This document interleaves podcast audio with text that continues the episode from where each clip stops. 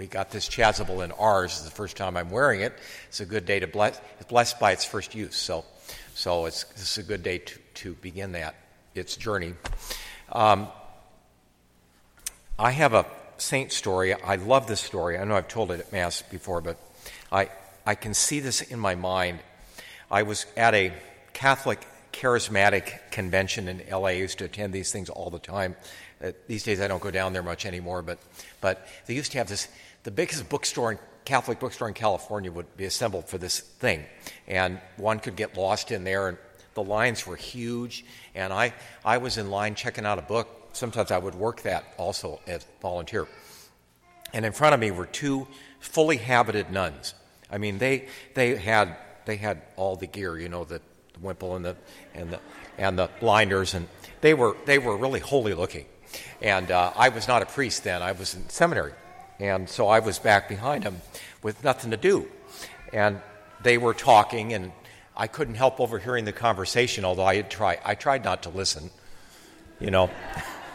but we got up to these little end caps, you know, on the tables had a couple of books there.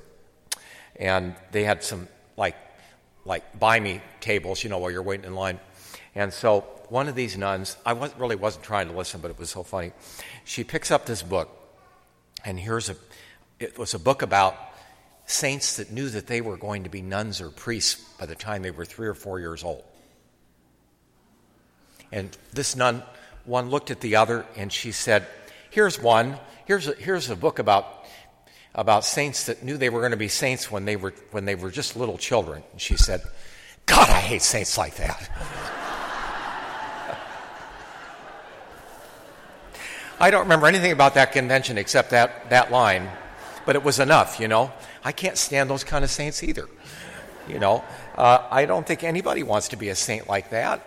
Um, I think more about Padre Pio. Uh, he had all this phenomena which didn't help him get canonized at all. In fact, that, that impeded it. You know, they're very, churches are very suspicious of that sort of thing. But Padre Pio had a very, very Italian temper.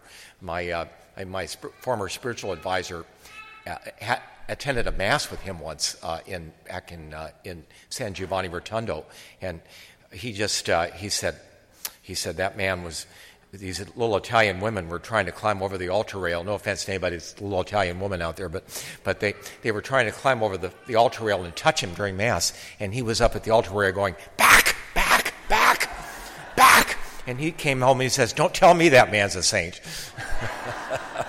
That's my kind of saint. See, I mean, the saints are human.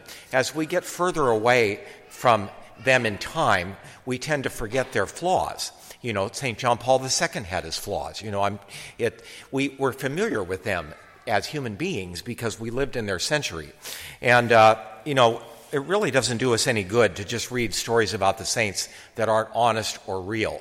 Um, every, even St. Teresa of Lisieux, we were just at Lisieux, I think, three weeks ago or less. And she went through a terrible dark night, just like Mother Teresa of Calcutta did, in which she couldn't see anything, had no, no sensible uh, feelings for the faith at all. She willed to go forward, she willed to have faith, but she felt nothing. And God permitted that. I think we're, All Saints' Day is a, saint, is a feast for all of us. We are all called to be saints in our own way. Uh, as I've gotten older, I've come to realize that that all I have to offer God is today, is the life I have. I found myself with a swollen leg on Sunday, and we didn't know what it was, but I, you know, sometimes all you can offer God is the fact that you can't do something, and make that your offering. Or the rain. We, this is the second rainiest in Oregon history this October. Probably bugged you all. We were enjoying the sun in France, but I won't go into that. Uh, but you know, you offer up that kind of thing to God. Um, when I worked for the airline, I used to think to myself, oh, if only I were a priest, then I could really do something for God. Because I'd been a monk and I wanted to be a priest, and I found myself in this career. I didn't feel happy with, with, with that situation, although I liked the job. And now looking back at it, I realize that was as holy as anything I'm doing now. And uh, all God wanted from me was to help that next passenger, and that was the will of God. And I've been passing that on ever since then. We all have a certain place in heaven, and the world that we're entering is a mirror opposite of what, we're, of what people think is important in this world now. So many people don't realize the great calling that we have. We're not, this is not a pleasure cruise. Um, God makes use of everything, every detail. God has a plan for. He has foreseen everything. He doesn't necessarily uh, send us trials, but when they come, He wants us to make use of them. Uh, everything works to good. You notice that the people in heaven that are most blessed are those that were most persecuted, most insulted, most uh, falsely accused. None of us want those things. But when we receive them, we are richly blessed because this world is very short. It is, is shorter than we can possibly imagine. Um, as I look at the pictures there, I'm sure we'll get some more as we go along, but, but many of the ones that are out there, I buried. I said, I knew these people. They were alive when I got here. And how quickly time passes. Their moment has passed. They can only watch us from where they are. They know all the secrets. Uh, they know how much God was with us in our uh, in our journey, in their personal journey. They know the history of humanity from God's point of view. They know all the secrets uh, of the universe, but they can't tell us. Uh, we have to live in faith and we have to have our own lives to live. Uh, we're living in challenging times, but I suppose you could say every, every age had its own challenges. For us, the challenge is to be merciful when we don't feel merciful, clean of heart in a world of pornography and, and, and a world that sees only materialism and pleasure and wants to put all pain away as if it had no value, even though we're following our Lord who was crucified out of love for us.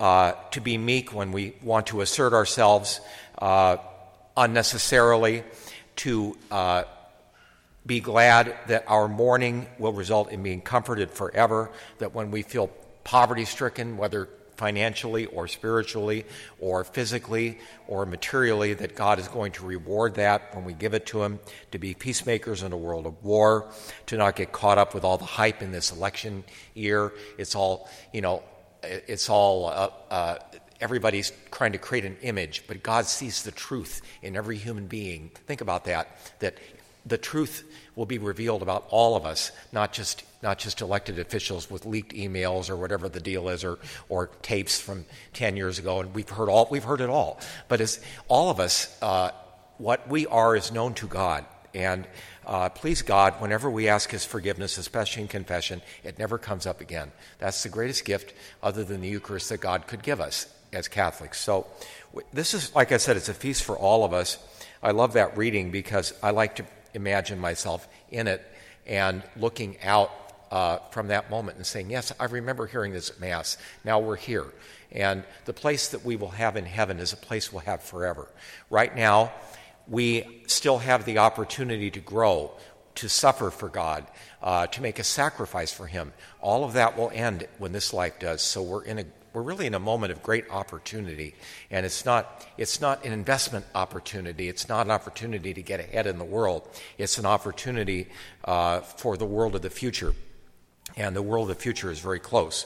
All these saints and those in our families that have died and are in heaven or even purgatory, they pray for us and they want us to be to reach our highest goal, our highest good. And that's why we come to Mass on Sunday. Um, you know, so we, and on, on holy days like this is to get some insight. So we just thank God for the great gift of our faith and the great hope of the future that He has given us.